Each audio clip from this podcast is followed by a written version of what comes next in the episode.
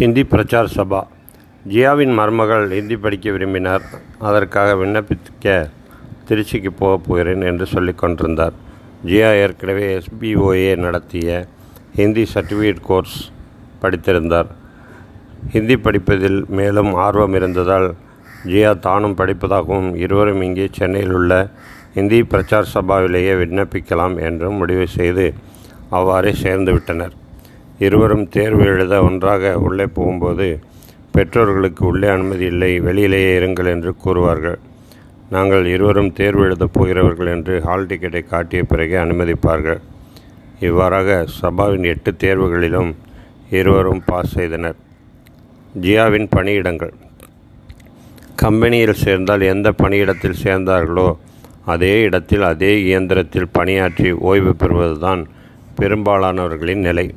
ஜியாவுக்கு அவ்வாறு அமையவில்லை. ஆரம்பத்தில் டிஃபரன்ஷியல் கேஜ் பகுதியிலும் பின்னர் கியர் இன்ஸ்பெக்ஷன் பகுதியிலும் பணியாற்றினான் என்பதை முன்னே குறிப்பிட்டிருந்தேன். சில ஆண்டுகள் கழித்து பிஓஎஃப் என்ற பகுதிக்கு மாற்றினார்கள். கியர் இன்ஸ்பெக்ஷனில் பணிபுரியும் போது ஓவர் டைம் அதிகமாக இருந்தது என்றும் கூறியிருந்தேன். பகல் நேர வேளையில் மாலை இரண்டரை மணி முதல் இரண்டரை மணி நேரம் ஓவர் டைம் இரவு பணி வந்துவிட்டால் ஐந்து மணி நேரம் ஓவர் டைம் மாலை நாலு மணிக்கு கம்பெனிக்குள் நுழைந்தால் மறுநாள் காலை ஏழரை மணிக்குத்தான் வெளியே வர முடியும். ஜியாவுக்கு இரவில் அதிகம் கண் விழித்து பழக்கமில்லை செம்பதி கிராமத்தில் எட்டு மணிக்கெல்லாம் தூங்கி விடுவான் புதுக்கோட்டையில் இருந்தபோது அதிகபட்சம் பத்து மணி. அதற்கு மேல் கண் விழித்து பழக்கமில்லை இரவு பணியே பன்னெண்டரை வரையும் நடக்கும். அதற்கு பிறகு ஓவர் டைம் வேலை முடிய அதிகாலை ரெண்டு மணி ஆகிவிடும். தூக்கம் குறைந்ததால் உடல்நலக் கோளாறு ஏற்படும். கேண்டீனில் அப்போது பச்சரிசி சாதம் மட்டுமே வழங்கப்பட்டது. பிற்காலத்தில் இரண்டில் எது வேண்டுமோ அதை எடுத்துக்கொள்ள வா வசதி செய்யப்பட்டது. வீட்டில் புழுங்கல் அரிசி சாப்பிட்டு பழக்கம். திடீரென பச்சரிசி சாதம் சாப்பிட்டதால் வயிறு பிரச்சனையும் சேர்ந்து கொள்ளும். அடிக்கடி ஜுரம் வந்து தொல்லை கொடுக்கும்.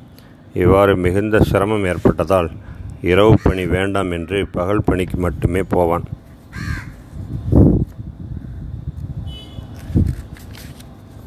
சீனியர்கள் போட்டி போட்டுக்கொண்டு இரவு பணிக்கு செல்வார்கள். ஏனெனில் ஐந்து மணி நேரம் ஓவர் டைம் கிடைக்கும் அல்லவா? இப்படி இருந்து கொண்டிருந்த போது சில ஆண்டுகள் கழித்து பிஓஎஃப் பகுதிக்கு மாற்றினார்கள். அங்கே பகல் பணி மட்டுமே. அதனால் சந்தோஷமாக போய்க் கொண்டிருந்தான். திடீரென்று ஒரு நாள் ஃப்ரேம் அசம்பிளி பகுதிக்கு மாறி போகச் சொன்னார்கள். கைக்கு எட்டியது வாய்க்கு எட்டவில்லையே என்ற கவலையில் மேலாளரை பார்த்து கேட்டு விட்டான். சார் என் மீது ஏதாவது கம்ப்ளைண்ட் உள்ளதா? ஏன் என்னை அடிக்கடி மாற்றுகிறார்கள் என்று? மேலாளர் கூறினார் உன் மீது கம்ப்ளைண்ட் ஏதும் இல்லை. உன்னை மாற்றியதே ஃப்ரேம் அசம்பிளிக்குத்தான். அங்கிருந்த சீனியர் ஒருவர் பிஓஎஃப்க்கு வர வேண்டும். அவர் வர தாமதித்ததால் அதுவரை உன்னை அங்கே போட்டிருந்தோம். எனவே நீ ஃப்ரேம் அசம்பிளிக்கு போய்விடு. மற்றபடி உன் மீது நல்ல எண்ணம்தான் இருக்கிறது என்றார். ஃப்ரேம் அசம்பிளியிலும் இரவு பணி இருந்தது. இரவு பணி வேண்டாம் என்றபோது சீனியர்கள் மாறி மாறி போட்டி போட்டுக்கொண்டு இரவு பணிக்கு சென்றார்கள். சில ஆண்டுகளுக்கு பிறகு ஓவர் டைம் நிறுத்தப்பட்டது அதன்பின் ஒவ்வொருத்தராக அவருக்கு பதிலாக நான் ஏன் இரவு பணிக்கு போக வேண்டும் என்று கேட்டு ஓவர் டைம் செய்ய மறுத்துவிட்டனர். இரவு பணிக்கு செல்ல மறுத்துவிட்டனர். இதற்கு அடுத்த டிரான்ஸ்ஃபர் ஜியாவே முயன்று ஏற்பாடு செய்தான். ஸ்பேர் பார்ட்ஸ் பகுதிக்கு டிரான்ஸ்ஃபர் அங்கு பகல் நேர பணி மட்டுமே. ஸ்பேர் பார்ட்ஸ் டிபார்ட்மெண்ட் கார்ப்பரேட் குவாலிட்டியின் கீழ் வந்ததால் அந்த டிபார்ட்மெண்ட் எண் ஃபோர் ஃபார்ட்டி நைன் பாலிடெக்னிக்கில் ஜியாவின் ரோல் நம்பர் அதுவே.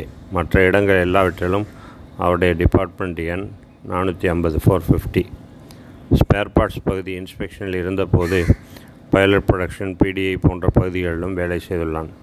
பின்னர் முகமது நயீம் பணியாற்றிய மெட்டலர்ஜிக்கல் லேபுக்கே போகலாம் என்று முயன்று டிரான்ஸ்ஃபர் ஆகி அவரோடு போய் சேர்ந்து விட்டான். ஏற்கனவே நாகராஜனும் அங்குதான் இருந்தார்.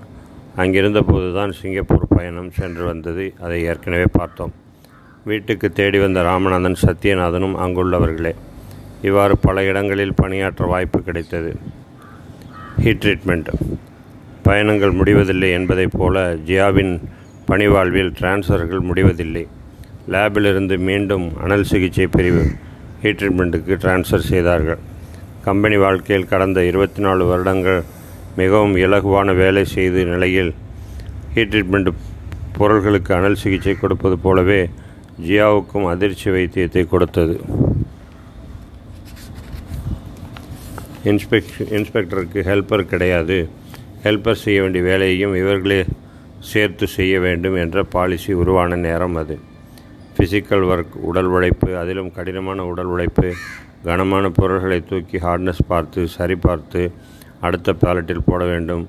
நூறு சதவீத இன்ஸ்பெக்ஷன் சரிபார்த்த பேலட்டுகளை அவர்களே கைவண்டியில் ஹேண்ட் ட்ராலியில் தூக்கி நகர்த்த வேண்டும். இவ்வாறு உடல் உழைப்பு செய்து பழக்கம் இல்லாததால் மிகுந்த சிரமத்திற்கு உள்ளானான் ஜியா.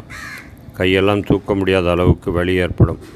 இரண்டு இன்ஸ்பெக்டர்கள் பொருளை தூக்கி கொட்டும்போது ஒருவர் கையை விட்டுவிட்டால் கனம் தாங்காமல் மற்றவர்களுக்கு சுளுக்கு பிடித்து கொள்ளும். இரவில் வீட்டுக்கு வந்து மருந்து தடவுவதுதான் வேலையாக இருக்கும். மூச்சு பிடிப்பு வலி தாங்க முடியாமல் அழுதிருக்கிறான்.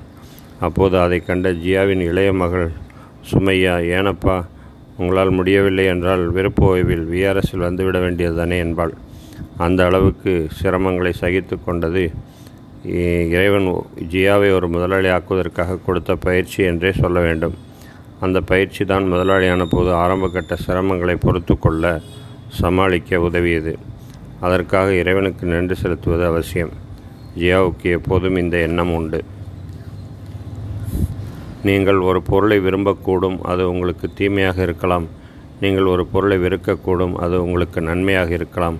இவற்றையெல்லாம் நீங்கள் அறிய மாட்டீர்கள். இறைவன்தான் அறிவான் எனும் பொருள்பட திருக்குறானில் ஒரு வசனம் உண்டு. இந்த விஷயத்தில் ஜியாவுக்கு இந்த வசனம் எவ்வளவு பொருந்துகிறது பாருங்கள். இறுதி பணியிடம். கம்பெனியில் சிஎன்சி மிஷின்களை முழுக்க முழுக்க கொண்ட புதிய மிஷின் ஷாப் ஒன்று தொடங்கப்பட்டு அங்கு பணியாற்ற ஆட்களை தேர்வு செய்யும் உள் விளம்பரம் அளி அறிவிக்கப்பட்டது. ஜியா விண்ணப்பித்தான். நேர்முகத் தேர்வில் கேட்டார்கள் அங்கே எட்டு மணி நேரம் தொடர்ந்து வேலை செய்ய வேண்டி வரும். உங்களால் முடியுமா? என்றார்கள். ஆட ஹீட் ட்ரீட்மெண்ட் வேலையை விடவா கடினமாக இருந்துவிடப் போகிறது என்ற எண்ணத்தில் ஓகே சொல்லிவிட்டான். எனக்கு ஓய்வு கிடைக்கும் நேரத்திலும் நான் சும்மா இருப்பதில்லை.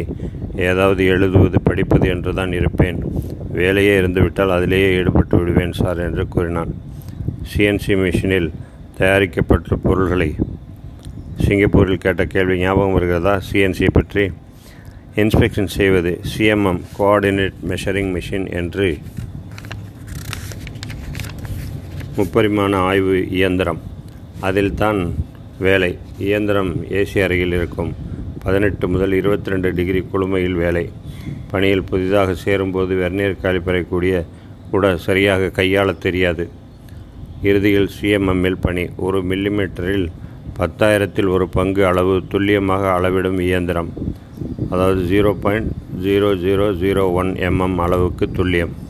ஒரு மில்லிமீட்டரில் ஆயிரத்தில் ஒரு பகுதிக்கு மைக்ரான் என்று பெயர்.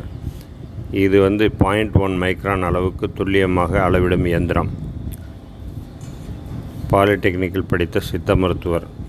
நண்பராக இருந்து உறவினராக மாறிய சம்சுதீன் என்பவர் கம்ப்யூட்டர் இன்ஸ்டியூட் நடத்தி வந்தார். ஒரு நாள் அவ்வழியே சென்றபோது பாலிடெக்னிக்கில் ஒன்றாய் படித்த மதியழகன் அங்கே அமர்ந்திருந்தார். அவரை கண்டு பேசி கொண்டிருந்த போது அருகில் சித்த மருத்துவர் குழந்தைவேல் அவர்களும் இருந்தார். ஜியாவும் மதியழகனும் பழைய நினைவுகள் பாலிடெக்னிக் நிகழ்வுகள் பேராசிரியர் மிஸ்டர் எல்சி அவர்களை பற்றியெல்லாம் பேசிக் கொண்டிருந்தார்கள். இதை கேட்டுக்கொண்டிருந்த டாக்டர் குழந்தைவேலு நீங்கள் அண்ணாமலை பாலிடெக்னிக்கா? என்றார். இருவரும் கோரஸாக ஆமாம் என்றனர். அவர் நானும் அங்குதான் படித்தேன் என்றார். அவர்களுக்கு தூக்கி வாரி போட்டது. என்னையா நீங்கள் சித்த நீங்கள் சித்த மருத்துவர்? நீங்கள் எப்படி அண்ணாமலை பாலிடெக்னிக்கல்? என்றபோது அங்கு படித்து முடித்த பிறகு எனது அப்பா இங்கு சென்னையில் சித்தா படிக்க வைத்தார். அதையே நான் இப்போது பிராக்டிஸ் செய்து வருகிறேன் என்றார்.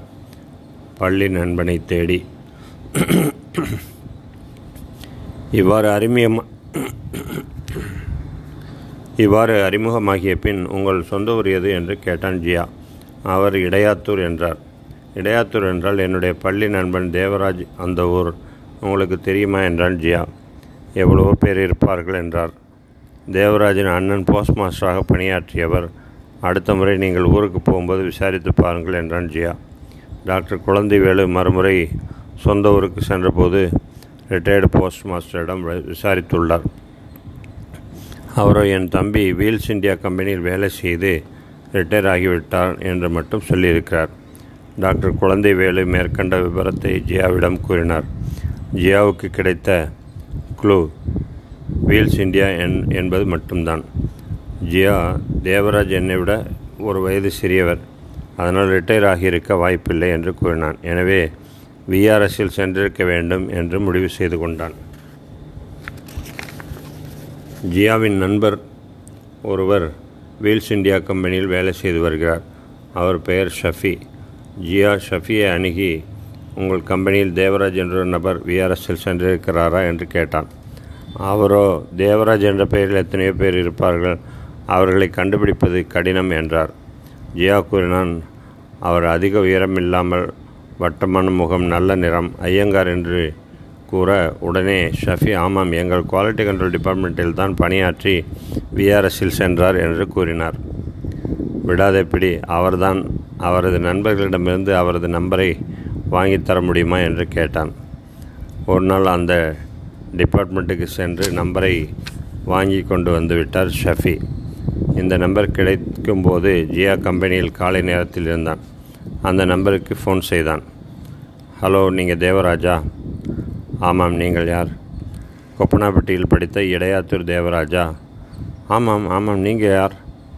நான் ஜியா பேசுகிறேன். அட நீயா? எப்படி என் நம்பர் கிடைத்தது? நாற்பது வருடங்களுக்கு பிறகு பள்ளித்தோழனை கண்டுபிடித்து பேசினால் ஆச்சரியமாக இருக்காதா பின்னே? இடையில் யார் எங்கே இருக்கிறார்கள் என்ற எந்த தொடர்பும் இல்லை. இடையில் எங்கும் சந்தித்து கொள்ளவும் இல்லை. தேவராஜ் ஆச்சரியத்தின் உச்சத்தில் இருந்தார்.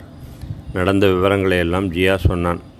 இடையாத்தூர் என்றதும் என்னுடைய ஊர் என்பதை இவ்வளவு நாட்களுக்கு பின்னும் நீ நினைவில் வைத்திருந்தாயா?